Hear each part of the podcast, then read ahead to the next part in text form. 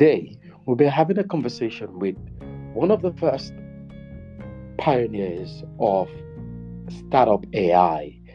We've all heard about the conversation around AI since the launch of ChatGPT. We've all been so much in awe of the amazing impact AI have had in our community. Tonight is an opportunity to learn from Dr. eMalick Njie, who is one of who founded an AI company, one of the very first AI company from Columbia University in the US. In just 2016, his company called Genetic Intelligence was growing so fast, so quickly, and he exited when the company's valuation was $85 million.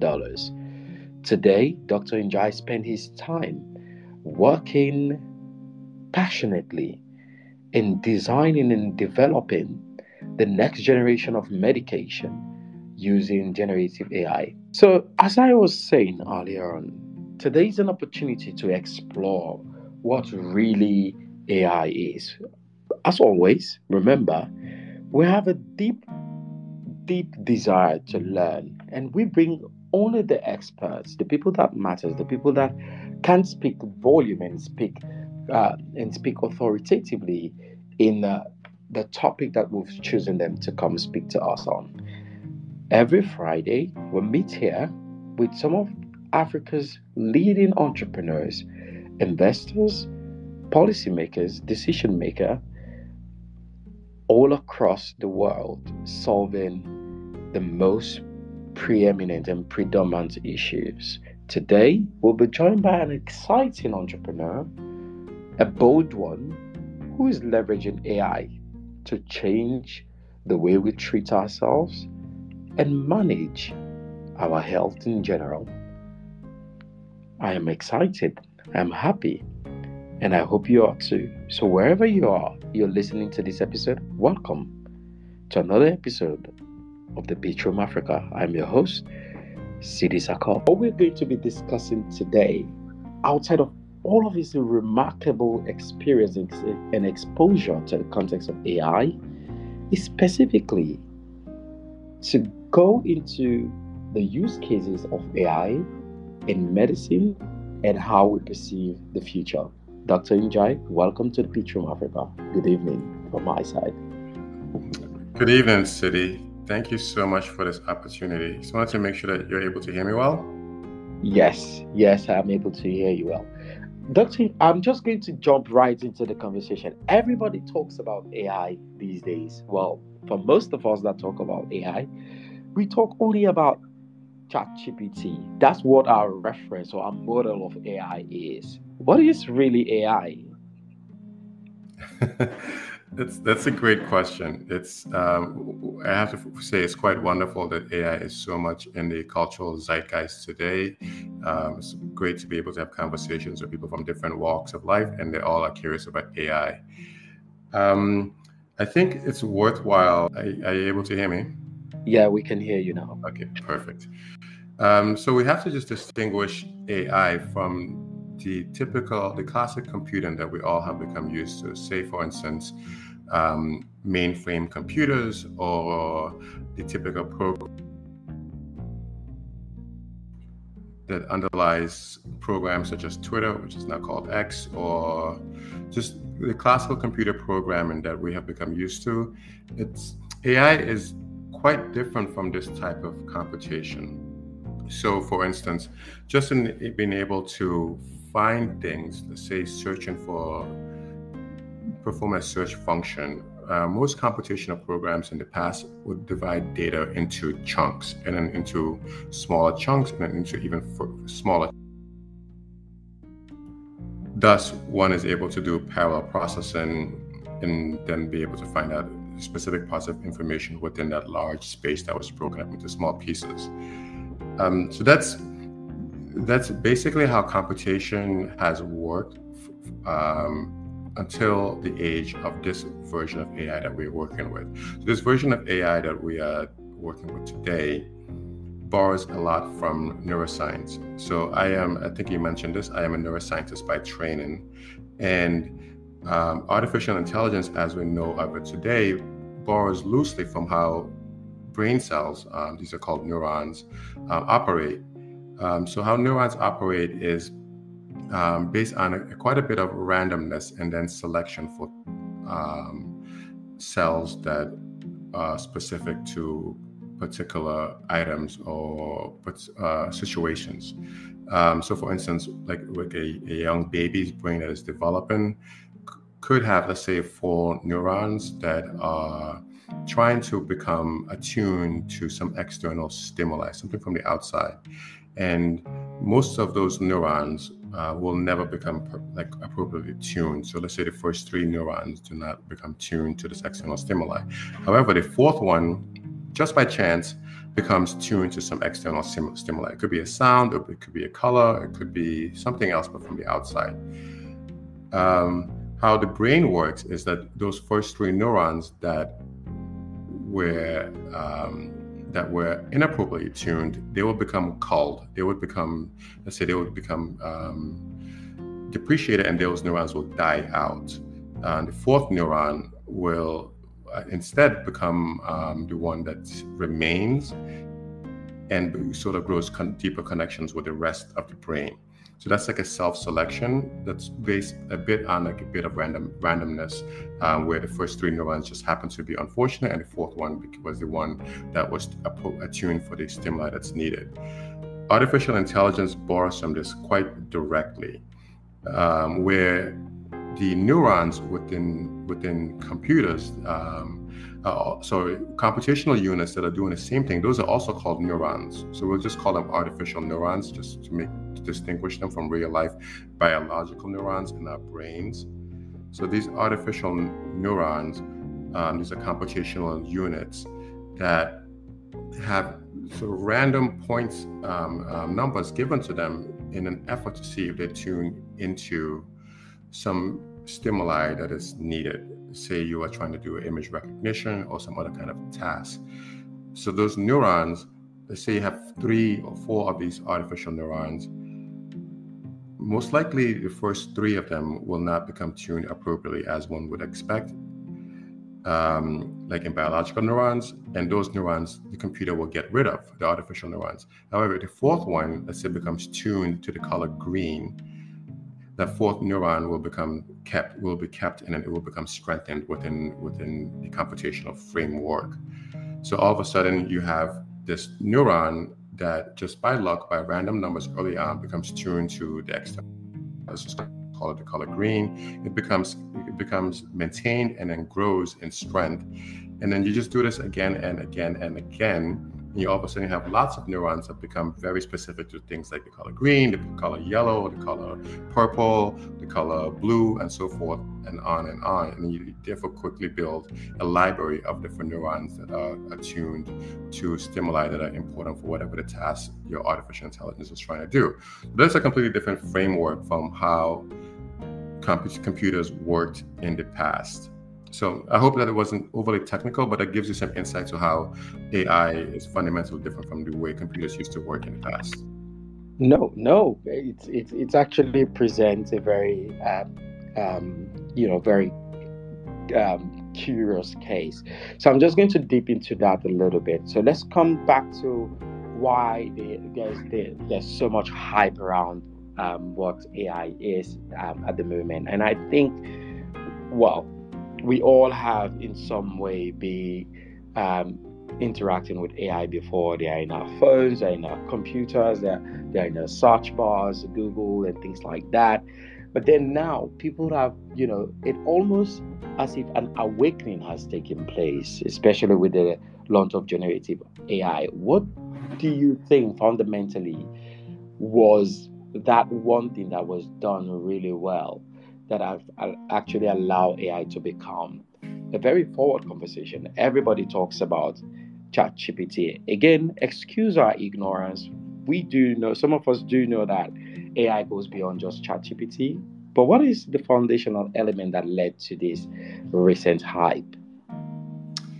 Oh, absolutely. Um, it's a great question. Um, so I would say that the biggest, I guess, the biggest moment, the biggest like singular moment that changed um, the space to become um, an eventuality that we are in right now occurred about 10 years ago. Um, this was, um, I believe, in 2012, where a a type of AI called a neural net came to, uh, was was used in a competition called ImageNet. So ImageNet um, is just a competition where people could bring any sort of um, um, approach, uh, mathematical computational, or so forth, and the job is very straightforward. There's a lot of images, uh, pictures of dogs, cats, trains, um, trees, um, you know, tables, chairs, people, uh, different, all just different types of things that you could see that uh, could be captured in an image. And the the competition was can you just can you recognize this better than the next person or the next um, approach that is trying to do the same thing? And in 2012 a group from the university of toronto led by um, coming from this um, laboratory of Geoffrey Hinton um, approach, a proposed approach that was called AlexNet. It's called AlexNet because the first, the first, the main researcher in that, um, in in that in the approach was a man whose first name was Alex, and they showed that their neural net was able to outperform all the other approaches by a significant amount. And what the approach um, was able to to do was be able to recognize just uh, a picture of a cat versus a picture of a dog much better than competing um, competing um, approaches. Um, so that that was the architecture was fundamentally um, different from the other approaches, but it wasn't significantly new. I think what was particularly important was that one they used GPUs to make make the uh, the computations faster, um, and second AlexNet as a database itself just had a lot more images than previously before. And this is um, cannot be understated. The amount of data that was in AlexNet allowed allowed sorry in ImageNet allowed AlexNet to be as successful as as um, it was. And we've seen, and I just also just want to give a shout out to the um, the creator of the competition was a professor, a lady from Stanford. She had this idea to collect images from all around the internet um, around 2007, 2008. Not so much fanfare, but this thought of hers uh, led to the collection of so much data that you could have artificial intelligence. Let's back on. Welcome back. Thank you. Great, fantastic. So, um, uh, Doc, let's let's let's let's just you know move the conversation. And again, for those of you who are listening live, we we really do apologize. And this is the interesting thing about tech. Sometimes, as much as it's here to help us be more productive, sometimes it also acts as a barrier to that productivity. Um, but nonetheless, we're still going to continue the conversation with Dr. eMalick Njie. If you're just catching up on the podcast, you're listening on your on your way to work or you're listening, you know, trying to chill and rest in. Remember, we meet here every Friday with some of the world's leading experts from the field of entrepreneurship, investment, tech, innovation, policies that are changing the global dynamics of Africa as an ecosystem. Today, we're joined by the amazing AI expert, Dr. eMalick Njie. Dr. Njie, here's a question that someone sent to us before now. Why does it look like AI, the, or the entire concept of AI and the interaction between AI and majority of the people now is based off on ChatGPT and Midjourney? Hmm. So why is the majority of the conversation on AI based on those two products, ChatGPT and Midjourney? Um, I mean, oh, um, yeah. So Midjourney, um, for those of you guys, I'm sure most people are, are, are um, familiar with it, but Midjourney is a um, is a, a, a uh, before I got cut off, I had mentioned that Midjourney, uh, which allows you to type in keywords and then have an AI spit out images that that represent um, just your imagination space. Um, that that is something that people have not seen before. You know, being able to put in keywords. Um, the example that was in my mind was a, a marshmallow riding a horse um, down um, in, in, in, a, in, a, body of water. That's this is something that was usually left to the imagination space of professional artists. Um, and even then, it's technically hard to do that. And now, just every um, most people could then just think of things like that and have the AI give you a, a visual representation to that thought. So that was something that was unheard of before. So it captures people's imagination. So I could see why Midjourney and similar types, uh, similar applications of AI caught the public's imagination. Um, similarly, with ChatGPT, uh, being able to talk to a computer and it responds back as if it's another person or something that we only see we saw in movies before um, or in books. And as of december um, of 2022 that became a reality. Um, being able to ask a, a, fairly complex question to the computer and um, and it responds back in a coherent and intelligent um, um, way, uh, even if some of what it tells you doesn't sometimes check out. Like it, uh, these, these, AIs have a propensity to have these um, hallucinations, which is giving out false information. Um, beyond that, though, I guess at a higher level, having the computer talk back to you as if it's another person is um, that that is fundamentally a, a, leap in technology. It's it's um, it's uh, for could most people that use it were in complete disbelief that this is actually happening uh, back in December, and we've witnessed how people have realized that we have literally entered a new space, a new era of artificial intelligence, and some people say a new era of human, human humanity. So, so let, let's let's let's go into the conversation of what that then means for humanity in general. So um, you're doing a, a, really, really amazing and, you know, a mind blowing work at Ecotone. Tell us a little bit about that work and how you're using AI to generate the next um, level or to unlock the next level of treatment and care for some of the most predominant diseases that have been around for um, you know generations.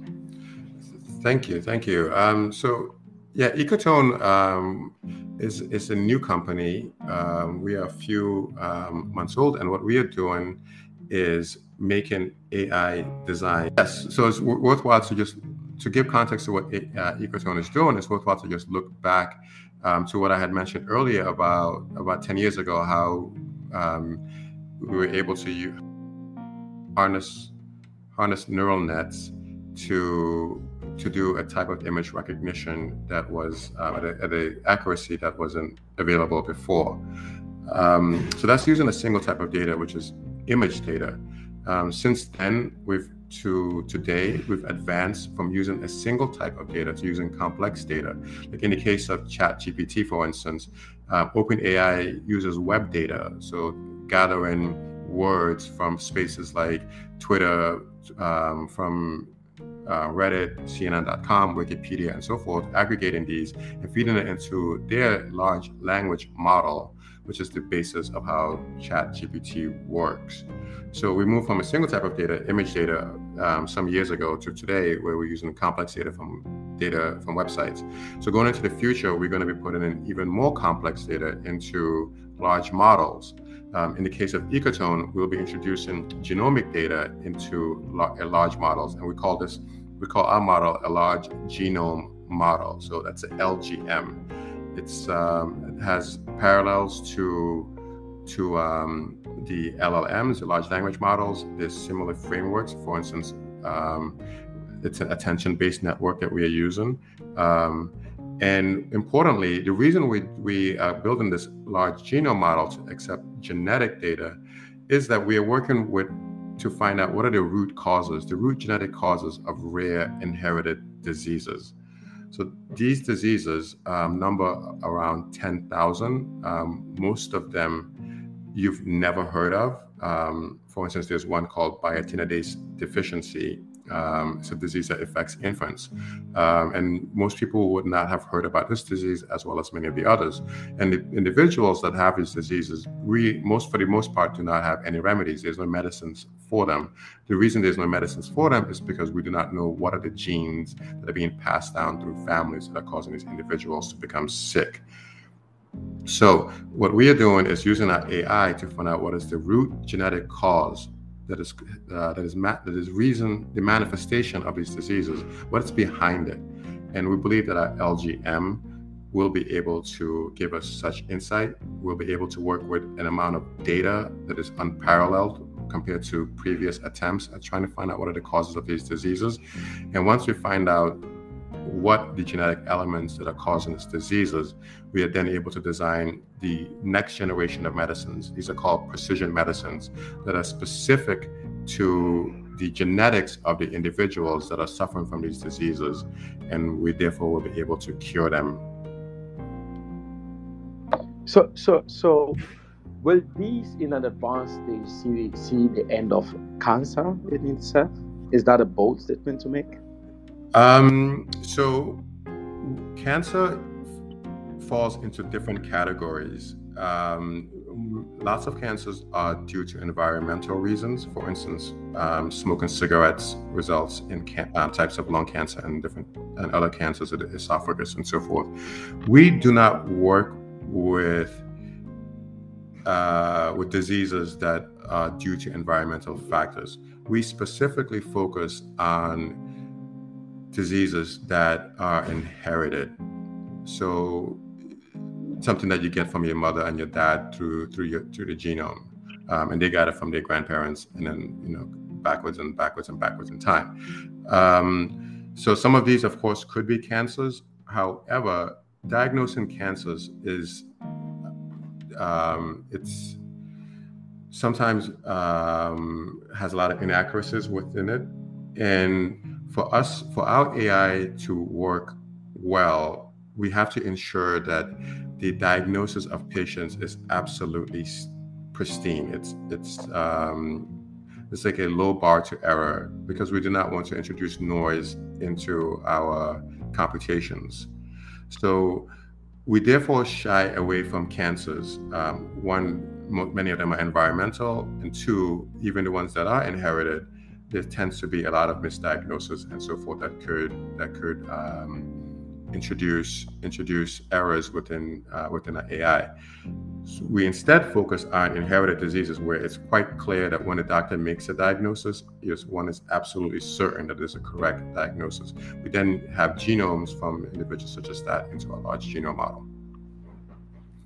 But for our understanding, for a lot of people on this call, our understanding is that for um, to have a very it is not always the case that people are diagnosed in the most accurate way. So I'm looking at the volume here versus the quality and how your AI and what you're building at Ecotone is able to actually separate these two as as a use case or as the data the data set upon which your AI will be trained. Because a very interesting conversation that I was having with a colleague of mine is how much can an AI go wrong?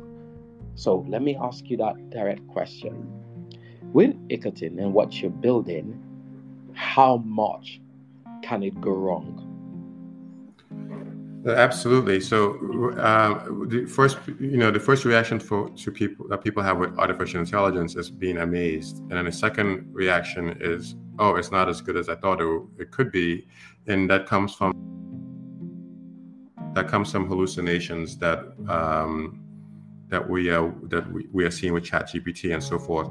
So, I want to say Ecotone is is a leader in highlighting hallucinations within the medical space. Um, as early users of ChatGPT, uh, we first witnessed these hallucinations, and we saw people in, in various fields start to talk about them publicly.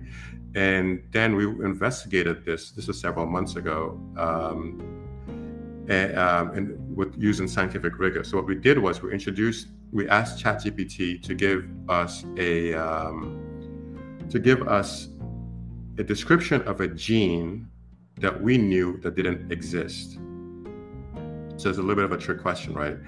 Um, so we asked ChatGPT to give us uh, the description of this gene. Was a, the gene was called Bio1 um, within a model organism called C. elegans, and ChatGPT, rather than saying this gene doesn't exist, no further information, I don't have any further information, instead gave us um, not just a description of what the gene does, it gave us citations that included um, of scientific papers that included names of scientists, some of which I actually know personally, um, as well as names that I didn't recognize, um, and a, a um, sort of like a description of what this gene does that looked scientifically like formatted correctly.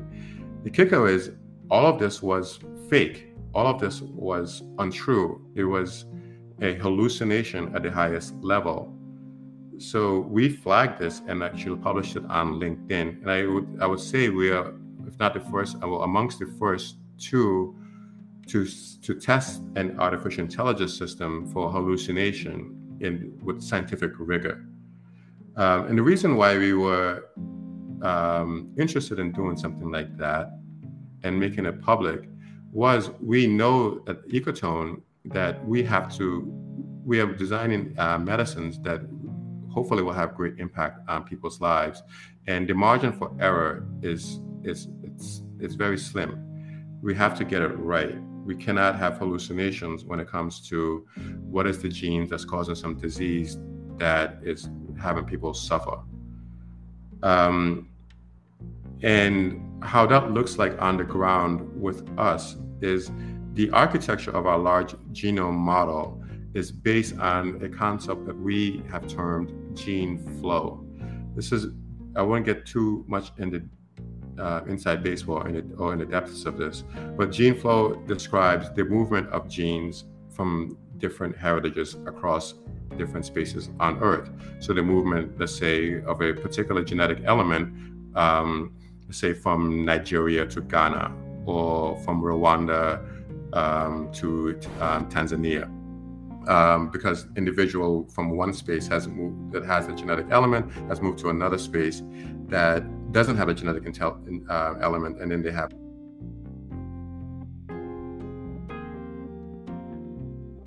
the genetic element is now represented within that new population. So that's gene flow.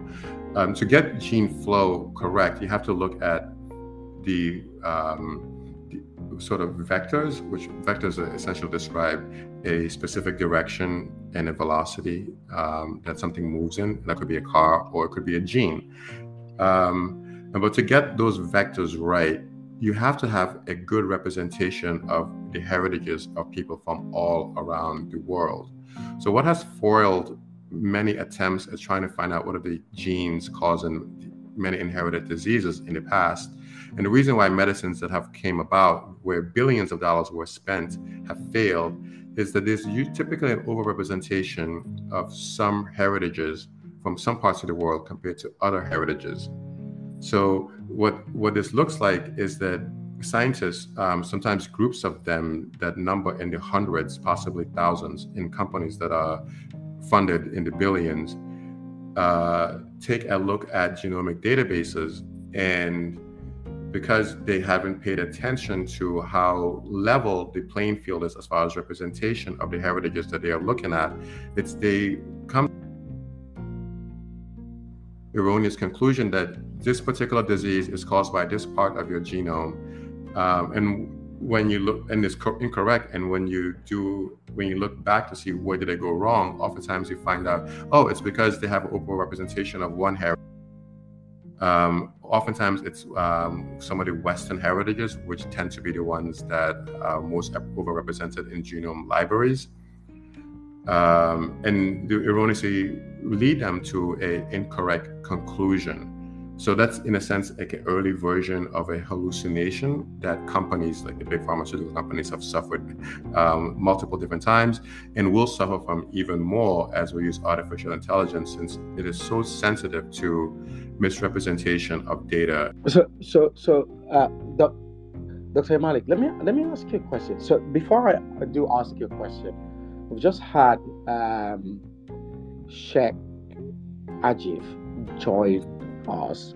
We're going to give him 30 seconds to 60 seconds on the clock to ask you a question or make a statement before we move on with the conversation. Um, good evening, Sheikh. How are you doing? Unmute yourself. You have 30 seconds on the clock. Hi, hi, CDM. Thanks very much. My name is Ajif. Uh, Sheikh is bin Ajif is my Twitter name. yeah, so I'm Ajif. I'm a pharmacist. I'm calling in from um, from um, Nairobi, Kenya. Um, I have a question for um, Dr. eMalick. Um, I mean, I've been following your work, and I must say I'm really impressed with, um, with what you're doing and your um, company. I'm also really excited about um, um, precision medicine and the and the prospects of it. But I guess my question to you directly is, I would want to know how you are thinking about navigating the regulatory framework around um, getting your medicines or getting these uh, new drugs to to to market. I mean, take into consideration um, the timelines it takes for like um, getting um, new drugs and new drugs application, new drug applications um, um, submitted, and then eventually getting approvals for them to like um, the regulatory authorities like um, the FDA, the um, MHRA, or even like um, authorities here in Africa or across um, across the globe. Dr. Dr. Mali, can you take that question? Yes, thank you, Ajif. Um, thank you for the question. Um, yes, that's that's a very good question. So, so typically, it um, the, the most often cited um, number for how long to bring a drug to market is about 10 years, like a decade. So that was the world that we were in, and that world changed when COVID occurred because we were able to demonstrate, or it was demonstrated by companies, um, including Pfizer, Moderna, um, BioNTech, that you could bring a drug to market in under two years. So the COVID vaccines were developed, tested, and deployed in under two years. So not 10 years, two years. So that opened the eyes of the regulatory communities, um, including the FDA here in the United States, um, NHS in England, as well as the ones, the equivalents across the African um, countries and diaspora. So two years, um, however, it's that was an emergency situation. Most likely will not translate to a non-emergent situation. Um, however, there's been inroads to approaching that two years. So there's a company by the name of Insilico that was able to get a drug from conception all the way to phase one trials in 30 months. So that's um, you know about about uh, less than three years, two and a half years or so, um, and that was just unheard of before. And this was accelerated significantly because they use artificial intelligence to propel the drug discovery process the in our conversations with regulatory communities, um, for instance, our conversations with the FDA, they are very excited that we are using artificial intelligence to develop drugs. What that means for them is that they no longer have to deal with drugs that have such like um, weak effects as well as a strong side effect profile that you have to have these massive clinical trials just to show that they have is a marginal effect on patients.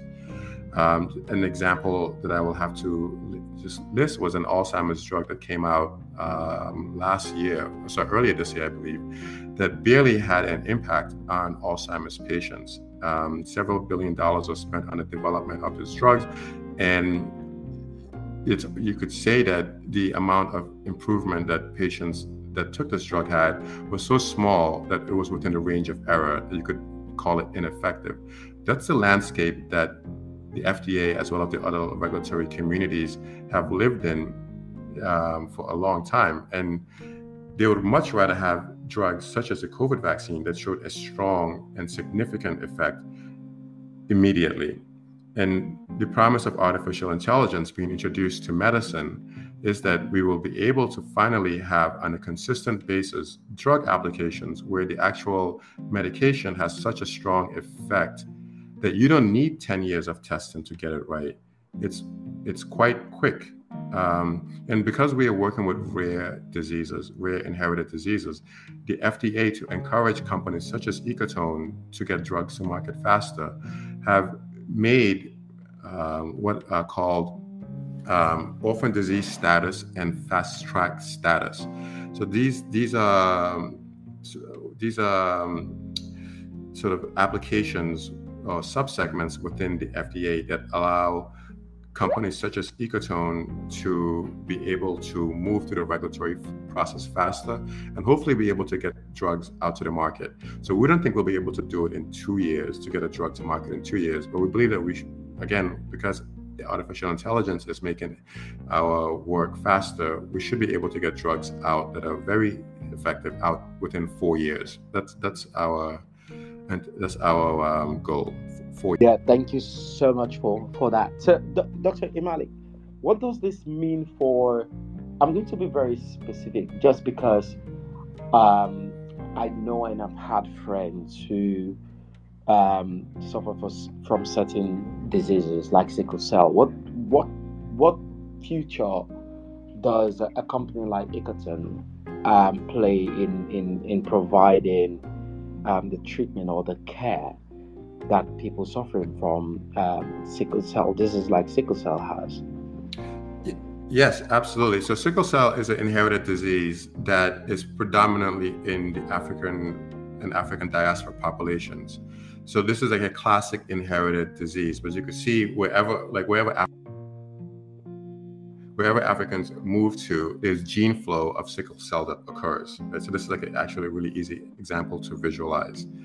Um, and just to describe the disease, sickle cell is like a changing of, of blood cells to a particular shape that makes them um, less, um, they are unable to retain oxygen as easily as typically shaped blood cells. And the reason that shape they have the sickle cell shape is because of molecular changes that are based on the genetics of the blood cells. Um, companies like Ecotone that are introducing the next generation of medicines are going to be introducing precision medicines that directly tackle the genetics of sickle cell. So I'll give you an example of a study that just came out earlier this week on Monday that is going to be very promising for, for individuals with sickle cell disease. So this study um, showed that um, so I guess first the background. The the best approach to treating sickle cell today is what's called a bone marrow transplant. So the blood cells that um, the, your blood is made by cells um, that are called hematopoietic stem cells, and these are based inside of your bone. So within like your your big bones, like your femur in your leg, um, or in your arm, or um, your rib cage, and so forth. So these within these bones uh, the way your blood is birthed and then it gets released out and then flows within your blood vessels. And to treat sickle cell, this, this treatment that has been shown to work is having a hematopoietic stem cell transplant to the bone and just in a sense replacing your old bone marrow with a new type of bone marrow that could create a new type of blood cells that do not have that sickle shape. So this is very evasive, one of the most difficult and painful surgeries one could go through. But this study that came out on Monday used genetics and precision medicine to show there's a, a much better effective approach to treating sickle cell. So what they did was identify a gene that's called CD117 so the fancy word for that is clusters of differentiation 117. For any of um, you guys there that like to go deeper into Wikipedia and learn things. So CD117. Um, so this is a gene that is in hematopoietic stem cells. And what these investigators did to be able to um, to modify this gene so that the bone marrow starts to create a new type of blood cell that doesn't have sickle cell was they put an mRNA, which is a um, which is a type of um, what's the best way to describe it? mRNA. So mRNA is is um, well, let's just go backwards. Within within the G, G, uh, within our genomes, we have our DNA, which I'm sure everybody's familiar with, and our DNA makes what are called mRNAs. So mRNAs are this intermediate step that carries the information of specific genes, and the mRNA then is converted into proteins, um, such as what makes up blood cells. And so what these individuals, these investigators did was they created an mRNA that carries the information for the gene for CD117 and then they put that into an encasement called a lipid nanoparticle.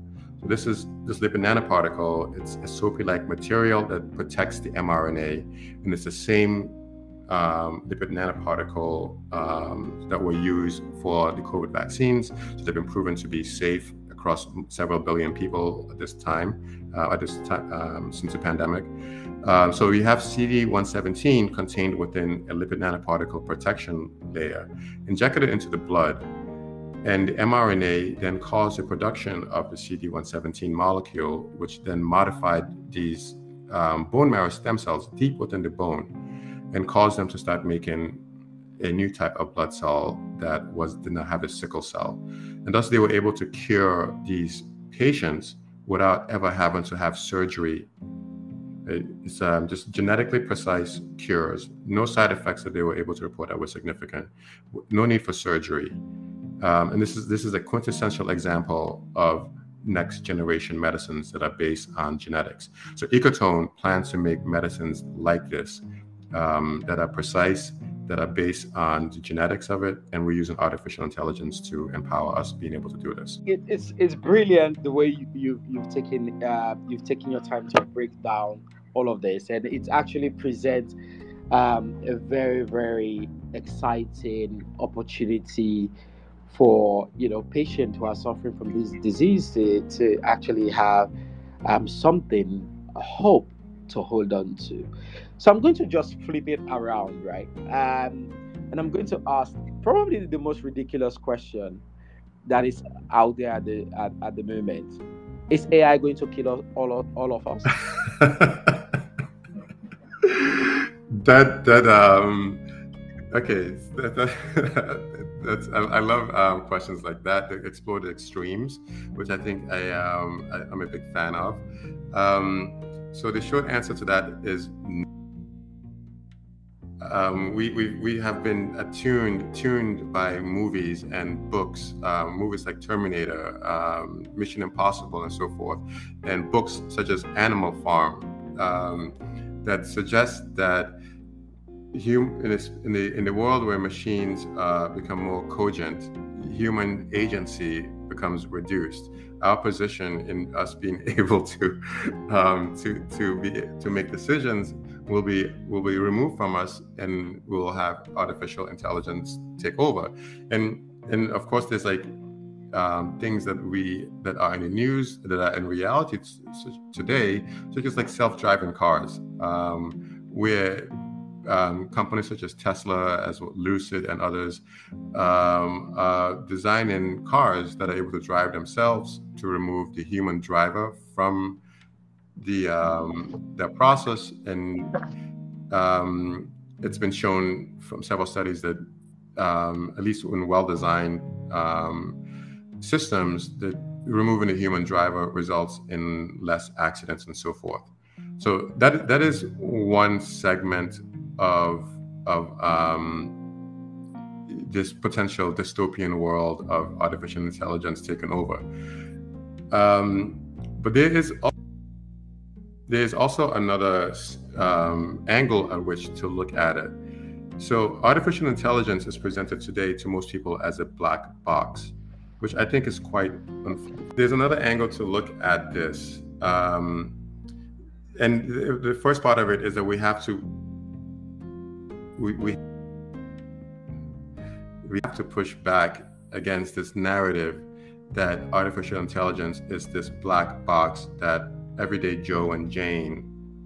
Uh, I guess this is um, pitched from Africa, so I'll say everyday Muhammad and Fatu uh, are not supposed to understand what actually is artificial intelligence and how it works. um, this narrative of it being not understandable has been propelled by um, some of the leaders within the space. So Sam Altman, who's the CEO of OpenAI, um, was in the United States Congress a few months ago, um, speaking about how what they are creating is so dangerous that they even don't understand what's going on, and they need the government to come provide regulatory processes that protect themselves from themselves and so forth. It's like a fear-based narrative. And what that does is to people that are tuning in on TV and watching this or reading the newspaper about it is and they're busy living their lives, it makes them throw their hands up and say, wow, that is too complicated for me to understand. That is too difficult for me. Let me let these other people take the leadership on that, and I will just sit back and not have any agency in what this potential future could be. So I think that's actually much more dangerous than worried about AI taking over. I think it's quite important for people to take a active role in understanding how artificial intelligence works. For people to, you don't have to be a neuroscientist, but you, to learn that artificial intelligence systems are made of computational units called artificial neurons. And these neurons are based on just a random selection of, of um, inputs that in aggregation with some of them that uh, just happen to be luckily correct, you build an ensemble of computational units that are then able to do something special like recognize the color green or recognize the color yellow. Um, there's a little bit of time put in, time on task, but Wikipedia is available. Many information sources are available for that. Um, and these artificial intelligence systems, the latest and greatest of them, work on a principle called tokenization. Tokenization is very straightforward to understand. So, a token is a unit of something, it could be anything. So, let's just say words within the English language. There's about 170,000 words in the English language. So, you could call that 170,000 tokens. And how ChatGPT and many, many of the AIs within the large language space work is by trying to figure out within a sentence what is the next word that is that is going to emerge. So let's use the sentence I am going down to the market to buy what's the next word going to be? Uh, is that word going to be shampoo? Is that word going to be um, table? Is that word going to be chair? is that word going to be airplane? So I think most is it going to be space shuttle? Is it going to be you could go on the extremes of it, planet, right? So most likely shampoo is the most likely next word that's going to be fit into that sentence, right? And because I am going to the market to buy planet doesn't make any sense, but I'm going to the to the market to buy shampoo makes a lot of sense and how ChatGPT and the large language models operate is by having what's called a look back space of all the tokens or the words that preceded um, shampoo in that sentence. And the further they could look backwards, the more context they're able to have to put the right word in, to put in shampoo rather than planet there. And if you do that quick enough, you start to have sentences that look quite like a human being that's speaking. So, what I just described to you is a fundamental core of how ChatGPT works. And when you look at it in that space, you start becoming less afraid of it. You start worrying about, oh, this is the engineering behind how this is working, rather than, oh, this is going to take over my job, or this is going to take over my decision making, or this is going to take over the world. We in, in us understanding it and being active agents in figuring out what this technology is, we become encouraged to not use a fear-based narrative, but use a how can we use this tool to make our jobs easier? How can I level up and how can I, like in the case of Ecotone, make better medicines that address an unmet an unmet need for patients with inherited diseases. And in other spaces, such as the same climate change, how, how can we use artificial intelligence that uh, and adopt these methodologies that uh, um, large language models are using or other types such as diffusion models are using to be able to figure out what is the carbon footprint of a forest fire? How can we get that number that is solid, which requires an aggregation of tons of data put it into the artificial intelligence system and actually get a numerical representation of the cost of a forest fire or the cost of a um, the carbon footprint of that forest fire so then you could possibly uh, make more informed decisions regarding how do we move forward with reducing the global increases in temperature. So the narrative has to change, and it has to change from beginning from the individual person. We cannot buy into this fear-based narrative. We could watch the movies and use them as, as entertainment, but we cannot use them um, to dictate how we move forward with artificial intelligence. You know, uh, uh, uh that, that is that is such a great way to put it, and. Um, and you know it makes it makes a whole lot of sense but it still it still doesn't answer the one question, which um, which is is is it going to kill all of us or not? no. Is there is, will there be a time when there will be a rise of the machine? and let me let me get let me get down let me get uh-huh. let me get down into in, in, in, into the question and the reasoning behind my question, right? So at the moment, we've seen that AI and generative AI, uh, more specifically, um, whether it's Midjourney, whether it's ChatGPT, um, whether it's other tools that are out there that has the ability to be able to curate content, whether it's visual or not, from you know scratch with just a, a really brilliant uh, form of prompting. So here is context. Um, in a political atmosphere like the like now, is a very volatile world wherein a lot of controversies is spread out very very quickly, with tools as advanced as Midjourney and with prompt engineering becoming a thing, what is stopping someone somewhere to orchestrate um, a picture or an image that actually has the tendency to bring about social imbalance?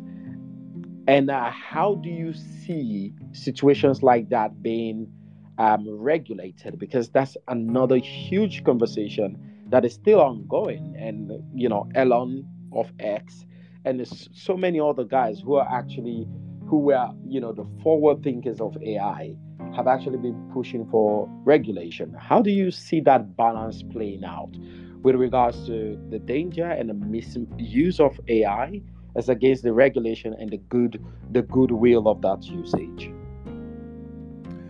Um, yes. Um, so let's let's just go back to just to reflect on a bit of how amazing of a space that we are in. Um, so we were able to rep. Yeah, we were. People looked at the um, like a horse, and you know, people rode horses as a way to move about um, quicker than our feet could do, and use it as inspiration cars. Right. So we replicated the horse's leg in the form of a car. Right? And then sometime after that, folks looked at the wing of birds and like, hey, we would like to fly too.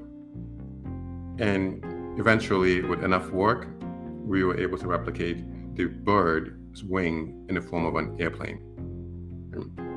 Um, so since then, we've it seems like since then it's been uh, about 100 years um, since uh, the first airplane flew.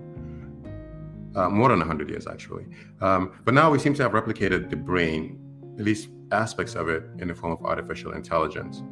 Now, much like these other initial discoveries with the car and the plane, um, there's going to be misuse. So people obviously have used used cars to people you know speed. They run red lights. They do bank robberies and use them to get away, um, and so on and so on.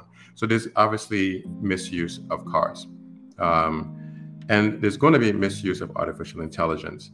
Um, social engineering is a way that people have used has, has, has a, an approach that people have used to successfully do malintent for quite some time. Um, social engineering could be as simple as calling a grandmother and telling them some story that um, convinces that grandmother to dump their life savings to your bank account, um, all the way to things that people do at Black Hat, um, the, the, conference in in Nevada, um, where it is people use computers to to in a sense um, interrogate systems that show some sort of vulnerability, and artificial intelligence presents an opportunity to take that to a next level. Um, so there's tools such as AutoGPT that are that uh, you could give it instruction sets uh, to do re- relatively complex things, um, such as go to the web, go to the internet, find out this bit of information, move it to this other space within the internet, incorporate the information into the bigger data set, then move it to this other space. Um, format it in this particular way, present it to this individual through an email, gather data from there, move it to this other space, and on and on and on. And just give the information to the AI, and you don't have to do any of the coding. The computer, the AI will do the coding for you, and then you could, if your mal, if your intention is malintent, you could possibly use that to trick somebody. Um, I think the example you use is um, having like a picture from Midjourney that could fool people into thinking something that is not a truth. I think my favorite example was the Pope picture that came out a few months months ago. I think in June or in May, um, blinged out Pope. Um, if any of you guys have heard about that, um, I haven't heard about that, because Google blinged out Pope. Um, so here was an image that was made with Midjourney where Pope Francis of the Vatican was um, dressed in a white puffy jacket, um, and he looked like he he uh, very he looked like very cool compared to what he typically his demeanor typically, and that that went viral, um, and many people believed it, but it was absolutely fake. Um, so that's a bit of social engineering where they gave you something that was mildly plausible, but also implausible. But because of how accurate the depiction was, many people took it at face value. So this is going to be the future that we're living in, but it's not going to be the only future. There's also a lot of um, folks that are working on trust-based systems. You know, so that Pope picture was quickly found out to be a fake by a lot of people just recognizing the implausibility of it, including people that are in the Vatican itself.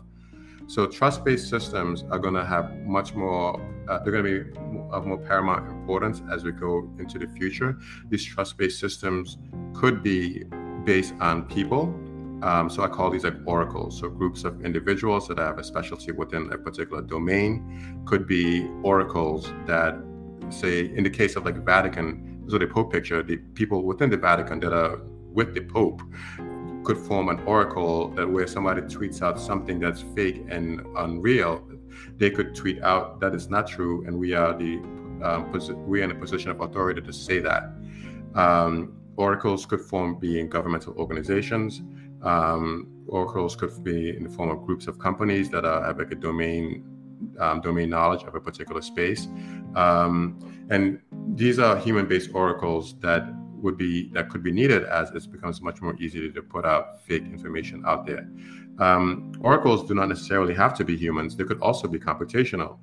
Um, there could be systems that are designed to look for fake articles, fake pictures, and um, and take in input from human-based oracles as like a primary sources and so forth. Um, so there's a multitude of ways that we could build trust-based systems that counter um, malintent um, that is um, that people have with artificial intelligence. No, um, thank you, thank you very much, um, Doctor. For those of you who are listening to us have this conversation, we've been just we've, ju- we've been just listening to the, uh, listening to the amazing Doctor eMalick Njie. Even his name sounds intelligent, really. To be honest, I've been completely blown away. I think this is, I think this has been an AI education for me. So thank you. Um, for any one of you here who is this is the first time joining the Pitch Room. Every Friday, we're here, we're meeting with some of the smartest people around in the African ecosystem.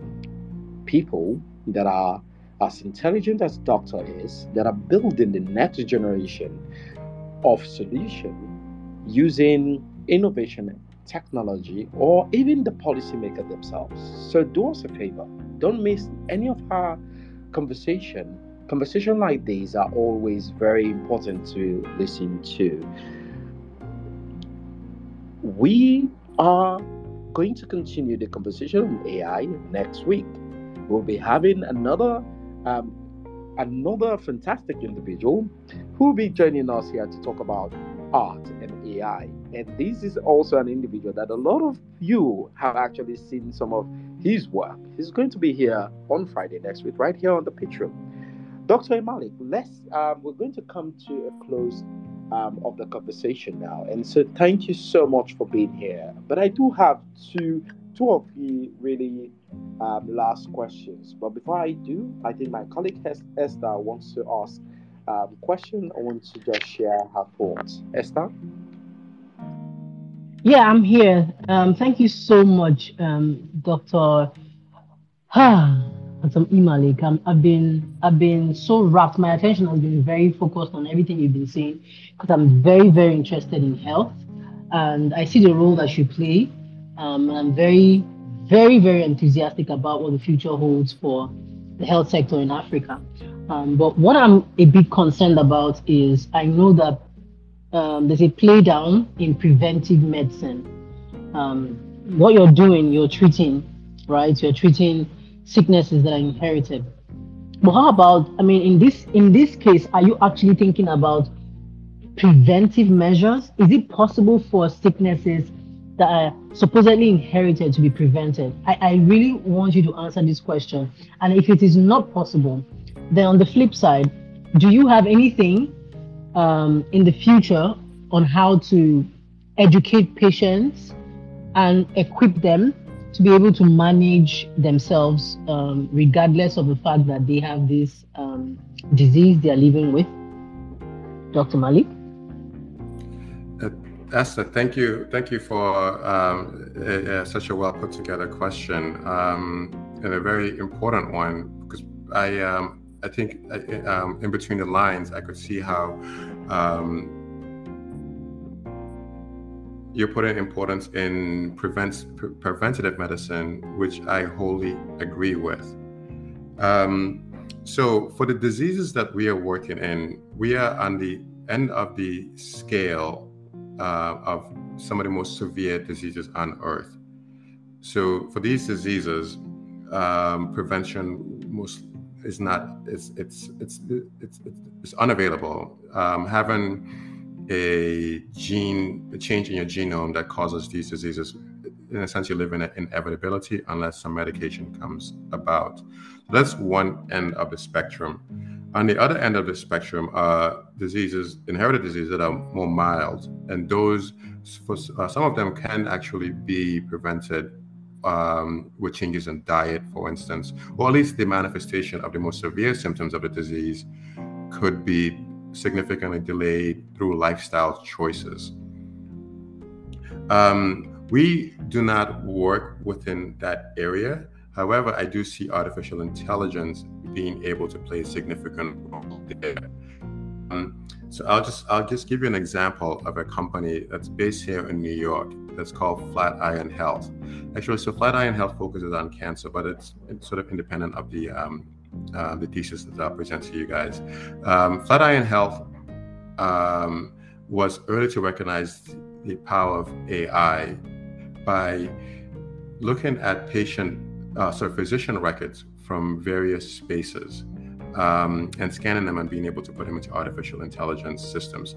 Um, I, I had a conversation with the with the um, principal, the, the, lead scientist, the principal scientist of Flatiron Health, um, the other week. We had a dinner together, and she told me that they have hired about a million nurses from all over the globe to look at patient, sorry, physician records. So you know, doctor records are notoriously terrible for having bad handwriting and having um, that this information put into systems where AI could read this information in aggregate is quite difficult. So they literally had to um, hire a lot of people. And this is an instance of artificial intelligence creating new jobs. Right? So that's just one important tidbit that people do not think about.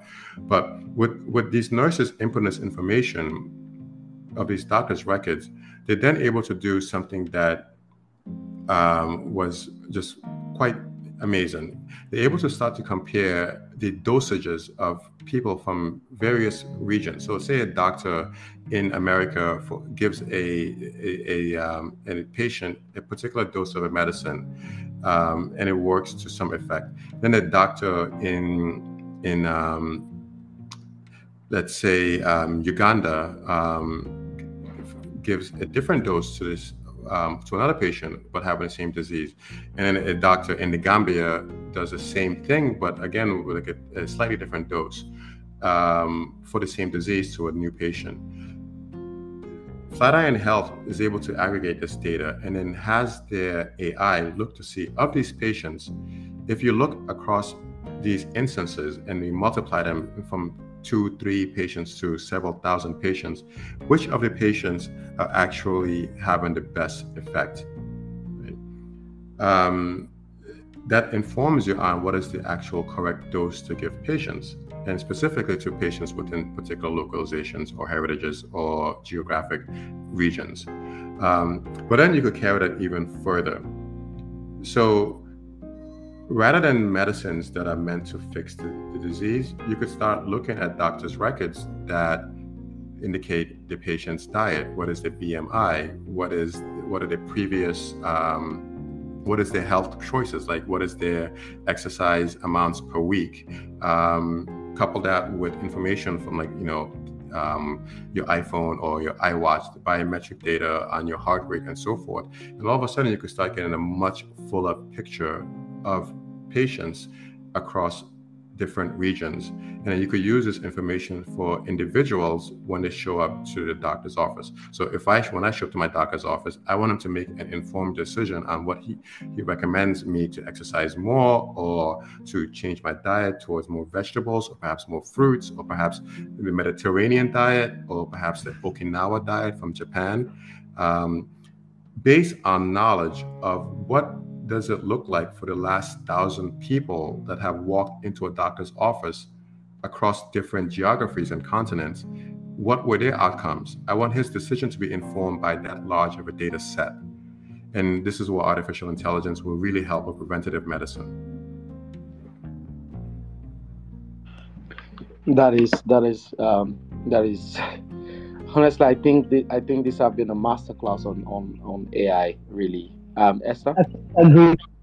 Yeah, I mean, I agree with you, City. Uh, it's fantastic. I wish we could have a part two of this, you know. uh, yes. Uh, so actually, we're going to have a part two, and the reason why we're going to have a part two is specifically because I think we we we lost out some time in some minutes, and I don't. I know we don't want to hold you up, Doctor eMalick, for the longest. Yeah. Um, but we will definitely really love to have you join us here again sometime soon because these have just been like it's it's like I can I can I, I, well I will not attempt to do it but I'll I'll probably go thinking that I'm an AI expert after all. Um I you know I've been privileged to have the front seats to see to see AI companies um birth so So you know why not? Um, so Dr. eMalick, Dr. eMalick, um, one of the things I think I think uh, it was exciting the conversation that we are having, and that you were sort of pissed with at the moment is how a lot of so-called AI companies are you know jumping all around the place, um, tagging themselves as AI companies when um, most of the founders don't have the foundational element or the expertise to fully understand what AI is. And um, just listening to you, I understand now where you're coming from. just so you know, I understand now fully.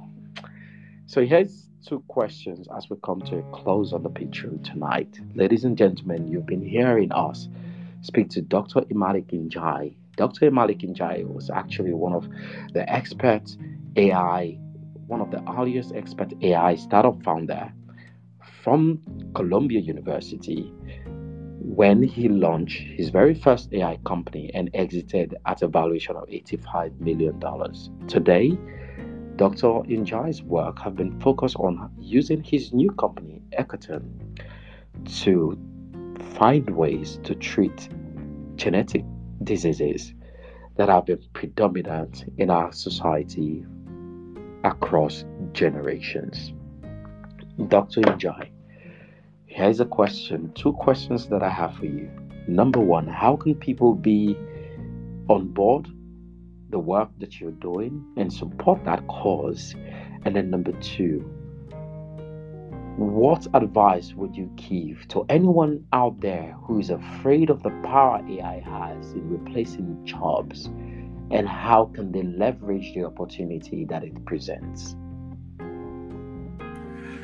Uh, thank you, City. Um, so, how you could support? Um, I think I believe there's two ways you can support. Um, so, the first way is, is actually uh, inspired by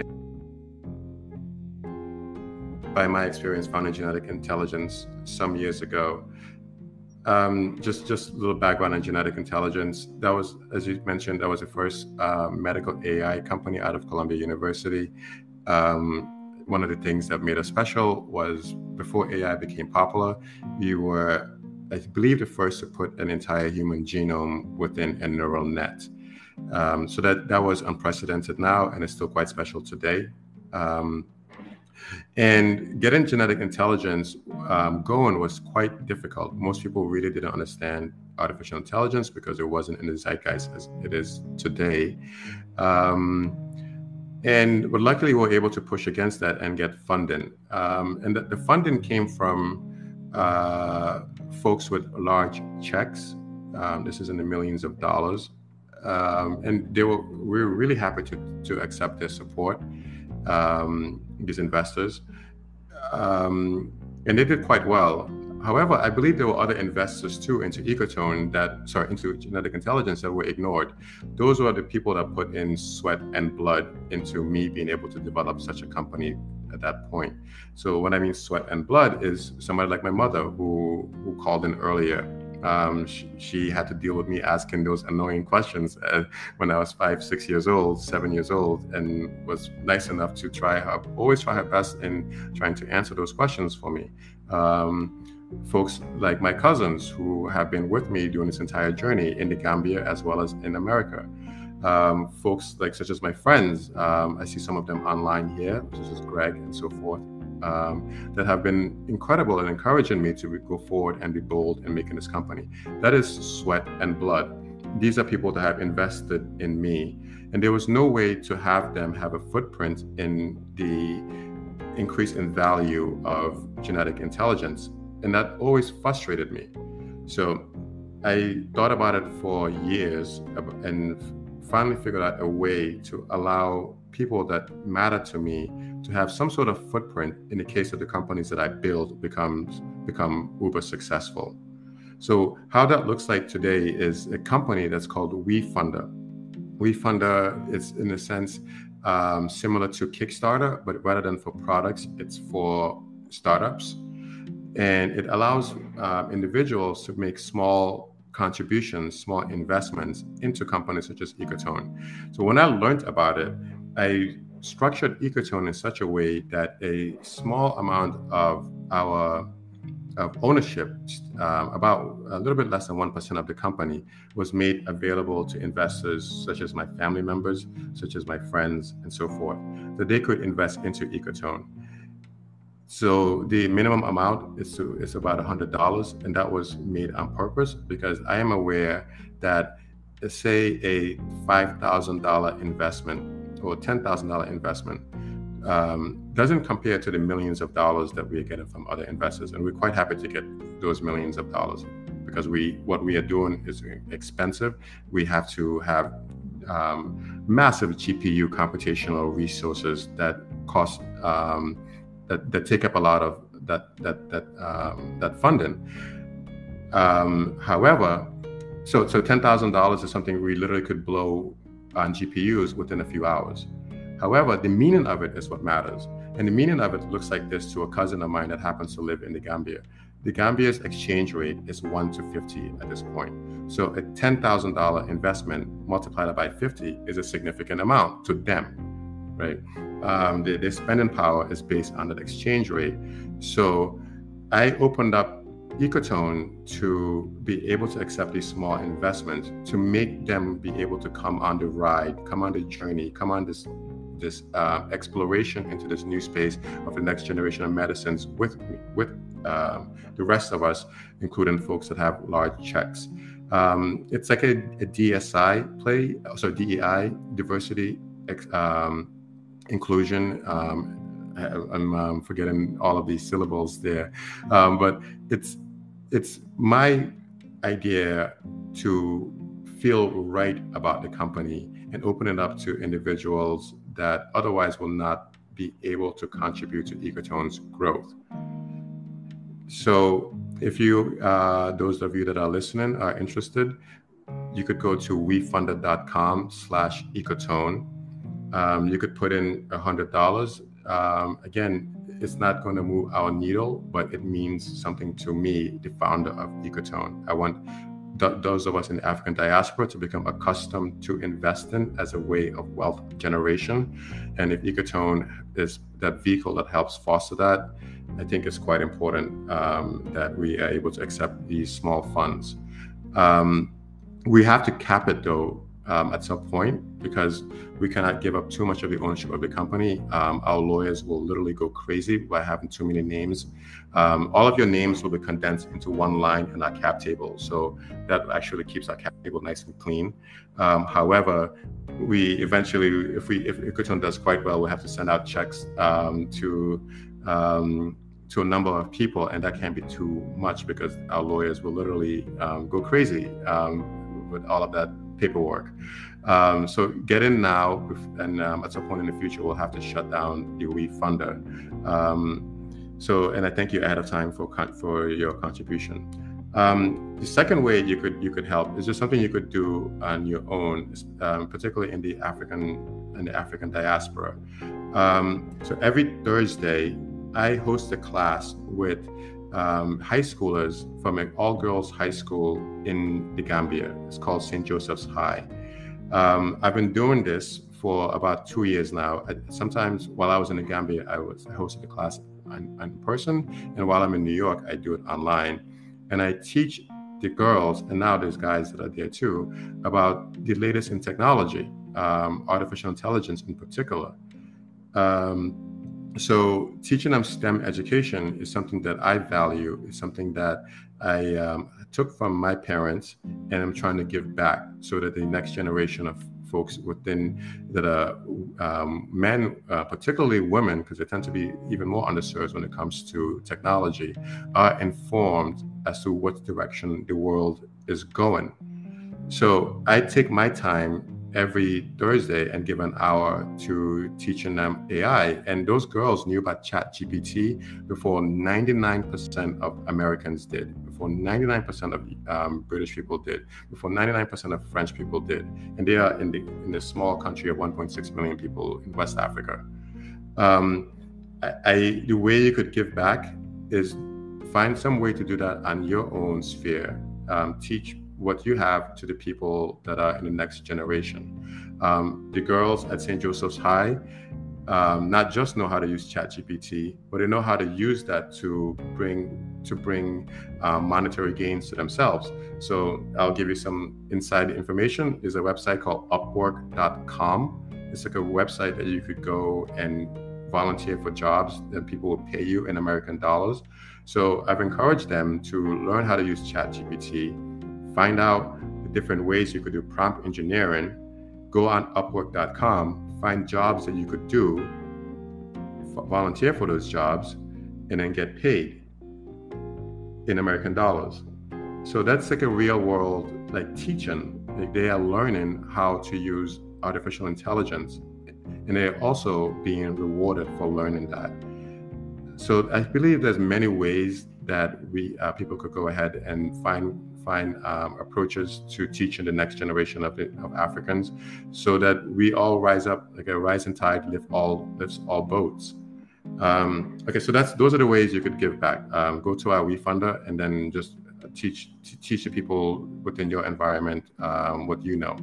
Um, and regarding the second part of your question, with, regarding jobs, um, I think an easier way to just to to to to um, give light to that unknown is just looking back to the Industrial Revolution. Um, in, industrial revolution took place several hundred years ago and when when um, at that time like to make a t-shirt uh, it took one person about a whole month to make a single t-shirt because you know you have a yarn with a string and you have two hands and it just takes a month to make one and the industrial revolution came about and machines were created that could hold um, several hundred yarns, several hundred pieces of string.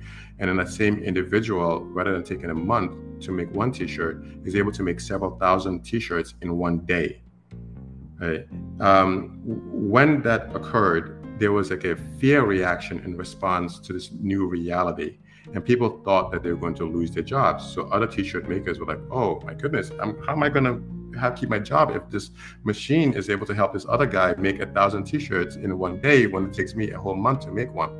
Um, that was a irrational reaction but time told us that that wasn't the correct reaction. So uh, the, the, the industrial revolution has many negatives to it but amongst the positives is that way more jobs were created than ever existed on earth beforehand.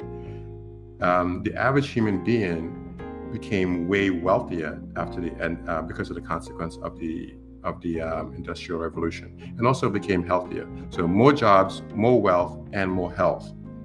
Um, this we are now approaching a similar space where the narrative is that artificial intelligence is going to take away jobs. But I could tell you firsthand when I was in London um, two months ago at the Artificial Intelligence Summit, um, where I met City actually, that there's a lot of companies that are doing artificial intelligence, and all these companies are hiring. Right? Um, there's going to be a ton of jobs that are going to be lost. There's no getting around that. There's literally no getting around that, and we have to be ready for that future.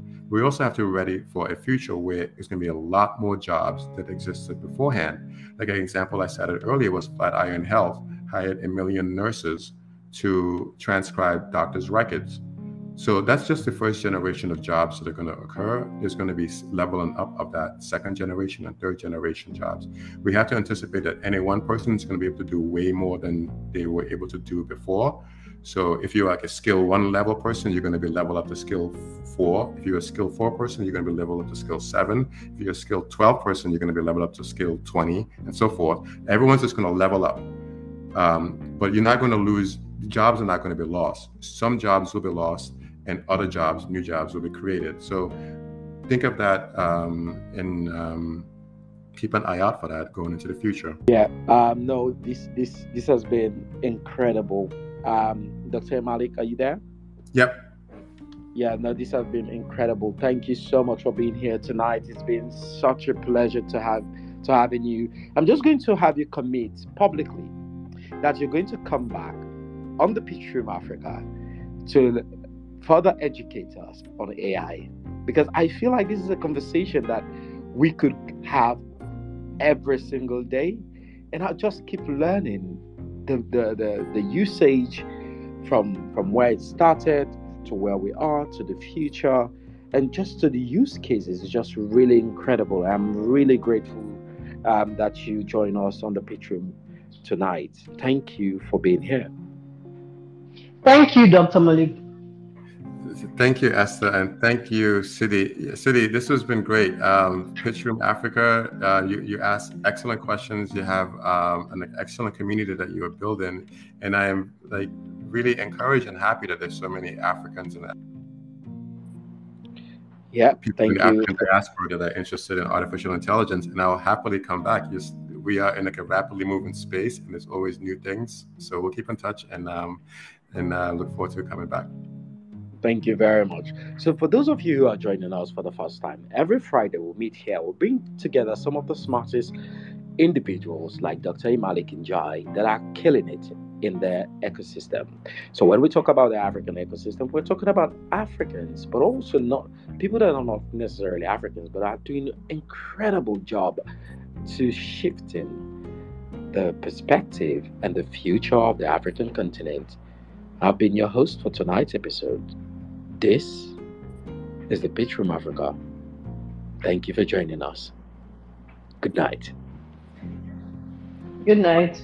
Yeah.